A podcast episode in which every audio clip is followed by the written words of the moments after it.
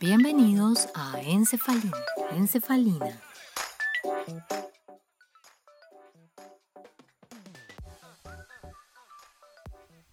Hola, hola, les doy la bienvenida a este nuevo encuentro. Hoy vamos a conversar un poco sobre los espacios urbanos y la mujer y obvio vamos a ponerle nuestro neurolente a la temática. Para quienes vivimos en ella, la ciudad se nos presenta como ese espacio gigante a navegar del cual extraemos claves contextuales que condicionan nuestra forma de aprender. Todo el tiempo estamos mapeando ese espacio físico, que es también un espacio social. Ir a la casa, trasladarse al trabajo, conseguir el alimento, recrearnos en distintos espacios, hacer trámites, visitar otras personas.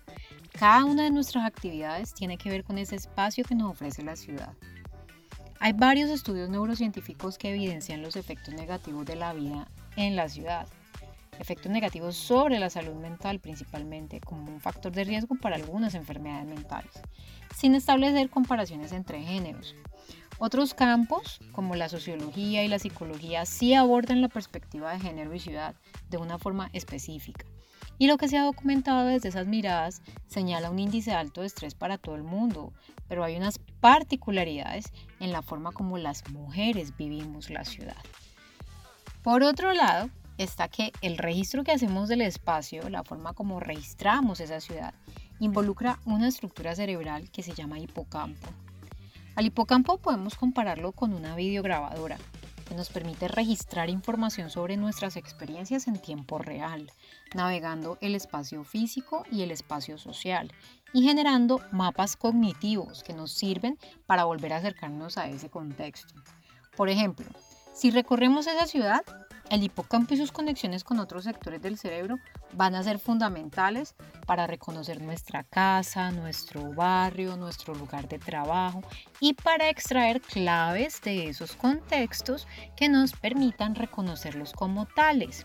Asociar, por ejemplo, el balón de fútbol con la cancha deportiva o las sillas y las mesas con el salón de clase.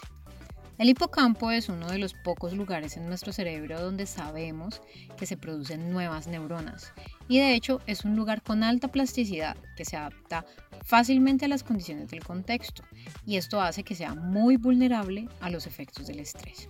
Ese estrés que estamos suponiendo que podemos vivir por el solo hecho de ser mujeres en la ciudad, en una ciudad no diseñada para mujeres. Hoy proponemos una mirada en donde exponemos el estrés que trae ser mujer en la ciudad, de ser mujer y vivir en la ciudad. Por eso nos acompaña Lina Victoria Girón, una arquitecta de la ciudad de Cali, con quien además comparto espacios en la escalada deportiva. Vamos a tratar de inspeccionar algunos lugares de la mente de Lina Victoria y algunos registros hipocampales que se han generado en su recorrido por la ciudad con óptica de mujer arquitecta. Bueno, Lina, bienvenida a este encuentro.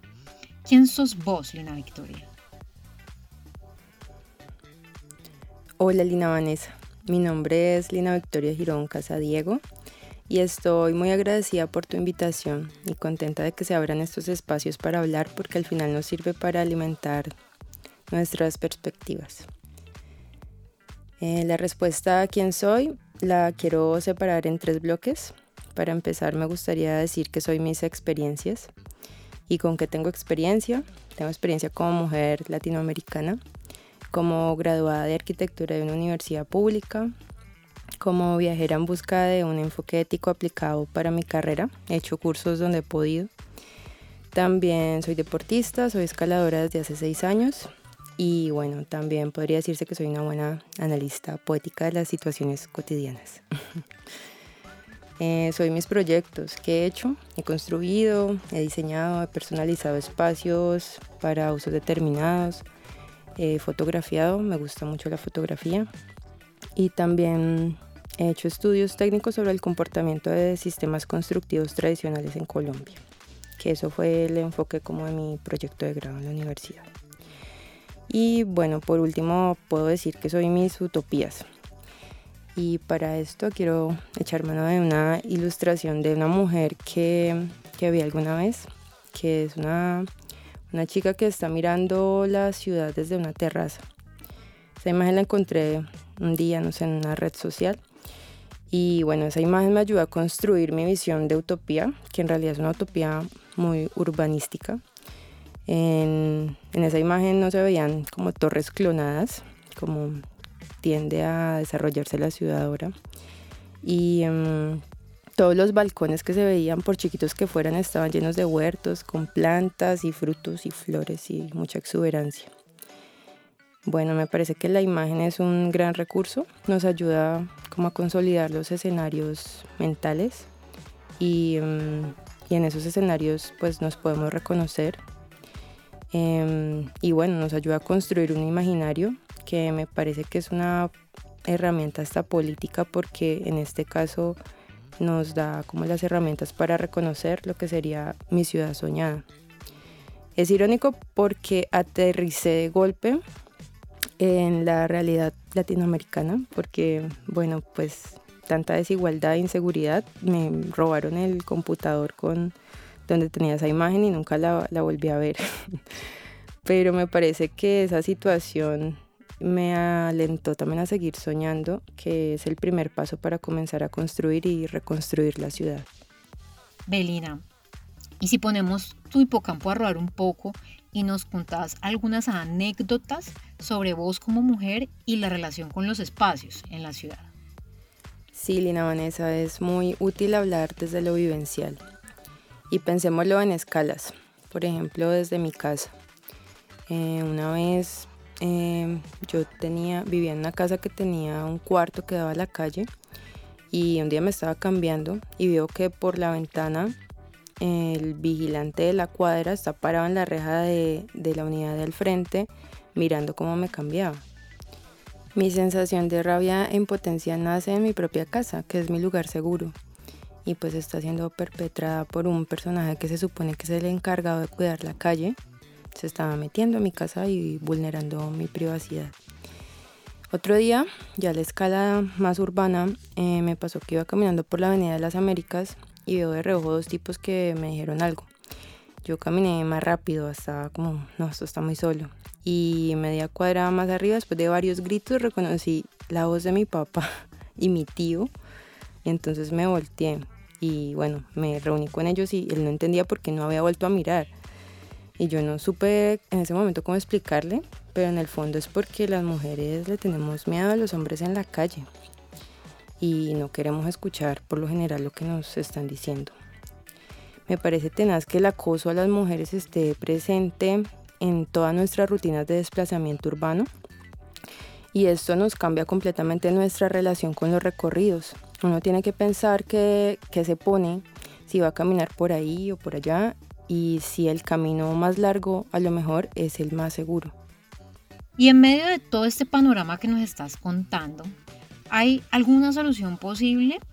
Contanos un poquito sobre esto del urbanismo feminista.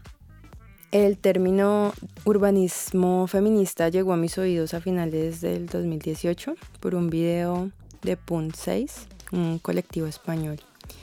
Y aunque yo ya estaba comenzando a aprender de feminismo, bueno, desde hace un rato antes, estas dos palabras se fusionaron para comenzar a desarrollar en mi cabeza una idea en la que encajaban mis utopías. Las mujeres hemos sido oprimidas y todo se ha hecho en un ejercicio histórico lento y sistemático, como el de todas las opresiones. Aun cuando somos más de la mitad de la población de este planeta, tenemos que reclamar para dejar de ser tratadas como una minoría. Lo que pasa cuando recibes años y años de tratos irrespetuosos y grotescos por el hecho de ser mujer es que una vez concientizas que es una vulnerabilidad construida con ayuda de todos, em, pues quieres alzar tu voz y yo creo que eso empieza por construir tus posturas y compartirlas. El urbanismo que se aplica normalmente desconoce la diversidad y reconoce los canales de producción y proyección económica como el principal lineamiento. Y pues yo creo que eso termina eh, teniendo en cuenta necesidades de las industrias antes que de las personas y se terminan diseñando ciudades utilitarias, digamos como con el auto como gran protagonista de la escena. Pero han pasado como 100 años desde que desde que se iniciaron esas posturas y yo creo que sobre todo en las escuelas de arquitectura, que de ahí es donde salen los profesionales a trabajar en las oficinas de planeación, eh, debe replantearse esa falsa idealizada modernidad. Pienso que es necesaria una ruptura drástica de esos esquemas del siglo XX y que los profesionales tienen que hacer uso de un marco mucho más práctico, porque no utilizamos las experiencias de las personas para enriquecer los proyectos urbanos. Y bueno, ¿qué nos puede aportar nuestra perspectiva como mujeres? De por sí, todos y todas nos hemos visto obligados a normalizar las situaciones de inseguridad por hurtos, mm, por violencia. Pero siento que nosotras adicionalmente nos hemos visto afectadas por el acoso sexual diario y no solo por eso, sino también las violaciones y, todas las demás formas de violencias basadas en género. Si eres hombre y estás escuchando esto, imagínate por un momento que cómo cambiaría tu percepción de la ciudad si en tus recorridos diarios tuvieras que lidiar con el asco, con el miedo, con la impotencia, con la rabia que despiertan todas esas acciones cotidianas, todos esos comentarios de hombres desconocidos y hasta conocidos hacia nosotras. Cómo uno puede ir de un lugar A a un lugar B y meditar una decisión en el camino o llegar con buena actitud y disposición a un destino si en el ritmo de esta ciudad eh, se nos acorrala. Y mm, no solo pasan callejones oscuros, sino en perfiles viales de 12 metros de ancho y aún con mucha gente alrededor. El urbanismo feminista quiere resolver las necesidades de confort urbano y proyectar una ciudad incluyente, donde toda la gente se sienta segura. ¿Y cómo se hace eso? Es un ejercicio interdisciplinar que sobre todo tiene que ver mucho con sociología para realizar mapeos y reconocimientos de rutas por usos, por géneros, por prácticas que nos ayude a identificar áreas seguras, reconocimientos de las distancias entre lugares de vivienda y de trabajo y bueno, cualquier herramienta que nos ayude a identificar la diversidad y las dinámicas de una vida en comunidad. Yo creería que no toda la información valiosa surge de las encuestas, porque la deriva urbana, que son los recorridos sin ánimo de encontrar nada en particular, solo observando, nos da mucha información. Por ejemplo, tengo una amiga que vive con su bebé de un año en un apartamento eh, pequeño en el barrio de San Fernando y el diseño de su apartamento integra la zona de lavado con cocina en un espacio muy pequeño. Su niño usa pañales de tela, pero pues estos tienen que lavarse varias veces al día, por lo menos dos. Y em, bueno, en un clima aún como el de Cali, si no estás al sol directo, necesitas dos días para que se sequen eh, los pañales. Entonces, bueno, ella se vio obligada a sacar los pañales a la ventana para que se pudieran secar. Entonces, bueno, ¿qué nos dice esta imagen de, de esta fachada? Ver los pañales de tela en una ventana cuánta información nos da, que hay un bebé en la casa eh, y que hay un estilo de vida ecológico. ¿Qué pasó con esto? Bueno, es una situación que yo creo que le ha pasado a muchas personas, que es que la dueña del edificio la llamó a decirle que es prohibido sacar la ropa a la ventana porque se ve feo. Pero lo que pasa ahí es que el diseño de la vivienda no está respondiendo a las necesidades de ella. Y pues ahí literalmente salen los trapitos al sol. Hablando con mi amiga comienzo a entender algunas de las necesidades especiales para las mujeres, sobre todo en las que recae una responsabilidad de cuidado. ¿Qué droguería está cerca y abierta un domingo? ¿O dónde puedo hacer el mercado que pueda llevar al niño cargado? ¿Dónde va a estudiar? ¿Me tocará cambiarme de barrio? ¿O menos mal hay un parque cerca para salir con él? Estos son algunos ejemplos puntuales eh, pero nuestras necesidades como consumidoras de los espacios son muy diversas y las exigencias eh, muchas veces no han sido ni siquiera planteadas. A veces también pasa que están resueltas, pero que por el hecho de ser mujeres a veces no podemos acceder a ellas de manera sencilla. Por ejemplo, esto que he escuchado en diferentes ocasiones es como, no, mi papá o mi novio me acompaña eh, a la, no sé, el amanecer, a coger el bus porque yo no voy a estar sola en ese paradero a esa hora. y esa historia muchas veces eh, se repite en muchas trabajadoras y estudiantes que deben desplazarse antes del amanecer. O el no, yo tomo el camino más largo porque aquí me va ese callejón. O no, simplemente yo no voy por allá. Lina Victoria, ¿y vos sabes si se han adelantado proyectos similares o que consideren esta perspectiva del urbanismo feminista en la ciudad de Cali? Me contacté con varias personas para enterarme en qué proyectos públicos se viene adelantando enfoque de género y diversidad. En el año 2018 se hizo un ejercicio en el Parque del Perro y en el Parque del Triángulo para percibir el uso del espacio según el perfil de usuario y se hicieron análisis, hipótesis y alternativas de uso. Esto eh, se hizo en el marco del taller Instrumentos para hacer urbanismo táctico y podríamos enlazar el urbanismo táctico ya que tiene muchas directrices en común con el urbanismo feminista.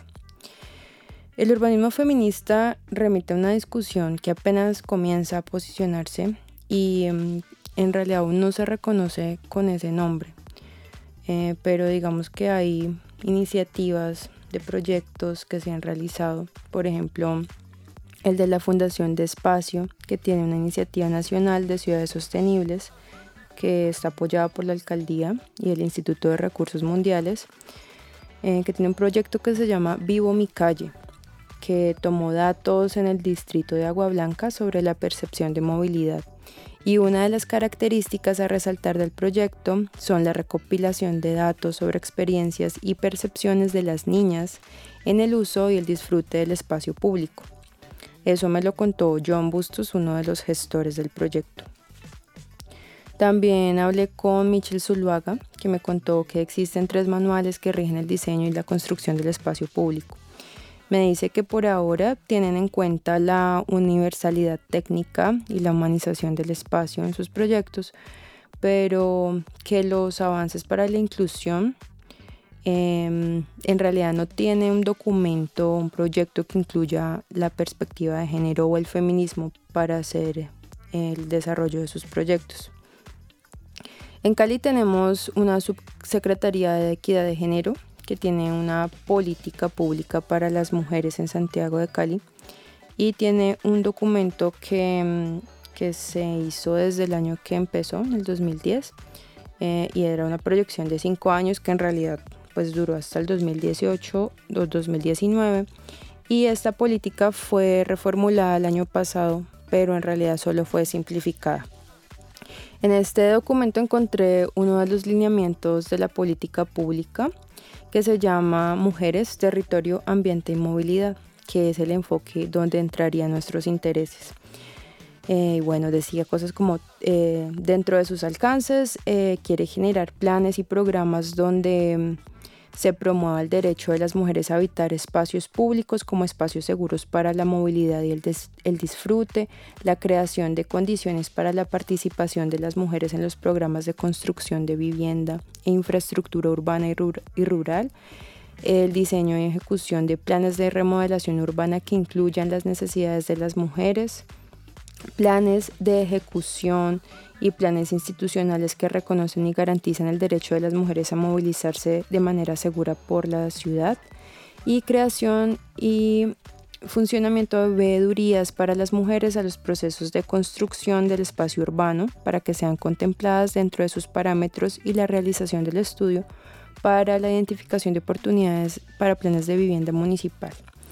Esto suena muy lindo, pero realmente el alcance que ha tenido eh, la subsecretaría, eh, se ha enfocado estos años casi exclusivamente al empoderamiento laboral y la atención a las violencias de género, que claro, pues son muchísimas, pero digamos que yo creería que todos los recursos y la y, los proyectos se han, se han, ido como en estas, en estas dos problemáticas.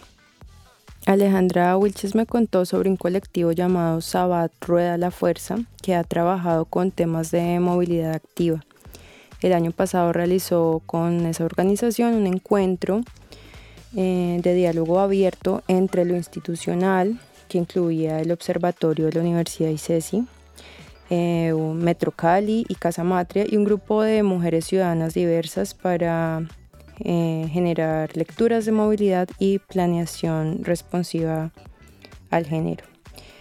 Eh, y por último, tenemos uno de mis grandes descubrimientos. Eh, Laura Escamilla es una de las coordinadoras del semillero de género, política y espacio público que se consolidó hace un año vinculado al Observatorio para la Equidad de las Mujeres, donde en el año 2018 hicieron encuestas sobre las sensaciones de inseguridad en el espacio público y esta investigación arrojó un boletín que se llama Violencia en las mujeres del Valle del Cauca. Este boletín tiene un componente de espacio público donde encontramos las implicaciones, dificultades y obstáculos que encuentran las mujeres del Valle del Cauca al habitar y transitar el territorio. Em, sobre todo pues en la ciudad de Cali, enfocado como más a las calles y a los espacios públicos que hacen parte de la cotidianidad. Eh, en ese estudio se, se encuentran unas estadísticas muy interesantes. Por ejemplo, eh, nos dieron un, margen de 11 opciones eh, y les preguntan a las mujeres dónde se sienten más inseguras. En el margen de las 11 opciones, las principales serían 58%, que responden que en barrios diferentes al suyo, un 42% se sienten inseguras en el centro de la ciudad, un 41% en el transporte público, un 35% en su propio barrio, un 23% en los establecimientos nocturnos, un 19% en los espacios de recreación y un 18% en las plazas y parques cercanas a su barrio. Hay un dato bastante perturbador y es que el 25% de, las mujeres encuestadas no sale de su casa. Em, en muchas ocasiones para, para, es como la medida con la que resuelven la, la inseguridad que sienten. O sea, simplemente deciden no salir. Otro dato es que el 22% de estas mujeres encuestadas salen solo cuando lo hacen con sus parejas. Hay otra cifra que nos habla de mujeres que evitan el transporte público eh, si no tienen disponible un transporte privado y es el 20.7%. Bueno, esto es un abrebocas del nuevo enfoque que nos puede comenzar a brindar la inclusión del urbanismo feminista en los planes de desarrollo urbano y en las políticas públicas. Es una oportunidad para que las mujeres vivamos sin miedo el uso del espacio público y que reconozcamos humanamente las necesidades de quienes más lo necesitan, con un enfoque al reconocimiento de la diversidad también.